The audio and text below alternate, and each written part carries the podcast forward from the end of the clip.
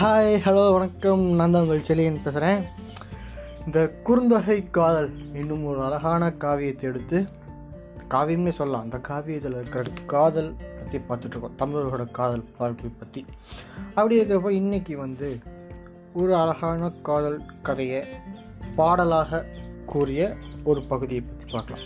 என்னதுன்னா இந்த கதையோட கான்செப்ட் என்னென்னா இது நடக்கிறது ஒரு பீச் சைடு அதாவது சொல்கிறேன்னா இந்த நெய்தல் நிலம் சார்ந்த ஒரு கடற்கரை சார்ந்த நிலத்தில் வாழ்கிற ஒரு தலைவனை பற்றின ஒரு பாடம்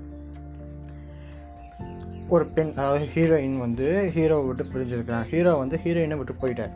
தனியாக இருக்காங்க ஹீரோயின் தனியாக இருக்காங்க. அவங்களால அதை தாங்க முடியல அந்த பிரிவை.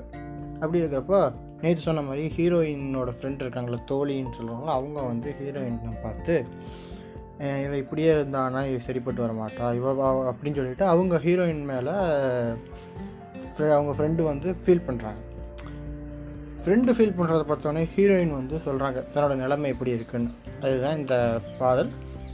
இந்த பாட்டில் அவங்க என்ன சொல்கிறாங்கன்னா எப்பவுமே ஹீரோவை பற்றி கொடுக்குறப்போ ஒரு பில்டப் கொடுக்கணும்ல. என் ஹீரோனா என் தலைவன் அப்படி என் தலைவன் இப்படின்னு இன்னைக்கு வரைக்கும் தமிழ் சினிமாவில் அப்படி இருக்குது உடனே ஹீரோ என்ட்ரியெல்லாம் வந்துடாது எடுத்தோடனே அவரை பற்றி பில்டப்லாம் கொடுத்து அப்படி வர்றதான் அதே மாதிரி தான் சங்க இலக்கியத்துலேயும் என்ன சொல்கிறாங்கன்னா ஹீரோவனை பற்றி பில்டப்னா எப்படின்னா ஹீரோவோட நாட்டை பற்றி சொல்கிறாங்க அவர் எந்த ஊரை சேர்ந்தவர் அப்படின்னு சொல்கிறப்போ ஒரு புன்னை மரம்னு ஒரு மரத்தை சொல்கிறாங்க புங்க மரம்னு சொல்கிறாங்கன்னா அந்த மரம். அந்த மரத்து வந்து எங்கே இருக்குன்னா கடற்கரையை ஒட்டி இருக்குது அந்த கடற்கரையில் அந்த ஒட்டி இருக்கிற ஒரு புன்னை மரம்.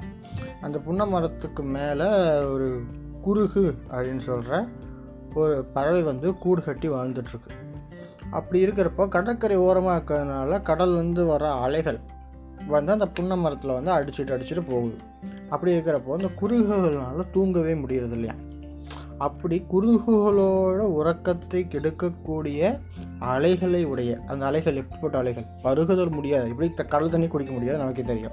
அப்படிப்பட்ட குடிக்க முடியாத யாரையும் தூங்கவும் விடாத தீய அலைகளை உடைய நீதல் நாட்டு தலைவனே அப்படின்னு கோபத்தை வெளியே காட்டுறாங்க தலைவன் மேலே இருக்கிற அன்பையும் அவர் மேலே இருக்கிற அந்த கோபத்தையும் இந்த நாட்டோட வர்ணிக்கிறது மூலயமா அந்த த தலைவி ஹீரோயின் வந்து அப்படிப்பட்ட நாட்டை சேர்ந்த என் தலைவன். எப்படி? புன்ன மரத்தில் இருக்கிற குருகளை தூங்க விடாத தொந்தரவு செய்கிற அலைகளை உடைய அதுவும் தீய அலைகளை உடைய கடல் அலைகளை உடைய நாட்டோட தலைவனே. தலைவன் என்னோட தலைவன். அப்படிப்பட்ட தலைவனோட பிரிவு எப்படி இருக்குன்னா பல இதழ்களுடைய தாமரை மலர் இருக்குல்ல அப்படி போன்ற கண்களாம் ஹீரோயின் அவங்க அவங்க சொல்கிறாங்க என்னோட கண் எப்படிப்பட்ட கண். பல இதழ்களுடைய தாமரை போன்ற போன்ற தாமரையை போல இருக்கிற என்னோட கண்ணவே தூங்க விடலை. எப்படி அந்த குழுகள் அந்த அலைகள் தூங்க விடாமல் இருக்கோ அதே போல் என்னோட கண்களை வந்து தலைவனோட பிரிவு தலைவனோட நினைப்பு வந்து தூங்க விடாமையே பண்ணிகிட்ருக்கு அப்படின்னு சொல்லிட்டு தன்னோட மனசில் இருக்கிற ஃபீலிங்ஸை வெளியே சொல்கிற மாதிரி இந்த பாட்டு அனுப்பிச்சிக்கிறாங்க இதில் வந்து பாடல் இதை சொல்கிற பற்றி பாடல் என்னன்னா அதுகொள் தோழி காம நோயே வதிகுருகு குரங்கும் மின்னிலை புலை புன்னை உடைதிரை திவலை அரும்பும் தீநீர் மெல்லம் புலம்பன பிரிந்தன பள்ளிதல் உண்கண் பாடல் அல்- பாடு ஒல்லாவே அப்படின்னு ஒரு பாட்டு. இது எழுதினவர் வந்து நரிவெறு தலையார் அப்படிங்கிற ஒரு புலவர். இதுலேயே பார்த்தீங்கன்னா இந்த பாட்டிலேயே கூட தீநீர் அப்படின்னு தான் சொல்கிறாங்க அதை மென்ஷன் பண்ணுவாங்க. தீநீர். தீ த- தீ எப்போ அதாவது தண்ணி எப்பவுமே நல்லா செய்யுது. ஆனால் தலைவன் நாட்டில் இருக்கிற தண்ணி எப்படி? கெடுதல் வள வைக்கக்கூடிய தண்ணியுடைய தலைவன் அப்படின்னு சொல்கிறாங்க அதனால இந்த பாடலோட டாபிக் எப்படி எடுத்தோடனே அதுகோ அதுகொள் தோழி அப்படின்னு சொல்கிறாங்க அது ஹொல் தோழின்னா காமநோயை பற்றி இது வரைக்கும் லவ் ஃபீலிங் எப்படி இருக்கும்? லவ் ஃபெயிலியரோட ஃபீலிங்ஸ்லாம் எப்படி இருக்கும்னு தெரியாத பொண்ணுக்கு இப்படி இருக்கிறத பார்த்துட்டு ஓ இதுக்கு பேர் தான் லவ்வா ஓ இதுதான் இதுதான் லவ் ஃபீலிங்கா அப்படின்னு அவளே தெரிஞ்சுக்கிறாங்க. அதுதான் அதுகோல் தோழி. ஓ நீங்கள்லாம் காமநோய் காமநோய்னு சொல்லுவீங்களே அந்த காமநோய்ங்கிறது இப்படி தான் இருக்குமோ? என்னோடய கண்களே தூங்க விடலை. என் வீட்லேயே என்னை நிம்மதி இல்லாமல் விழிச்சிருக்கு இந்த காதல். அப்படின்னு அதைத்தான் வந்து அதுகோல் தோழி அப்படின்னு புதுசாக தெரிஞ்சுக்கிற மாதிரி கா ஃபீலிங் இதுதான் ஃபீலிங்ஸ் உண்மையான ஃபீலிங்ஸாக நீங்கள் பேசிகிட்டு இருக்கோம்ல.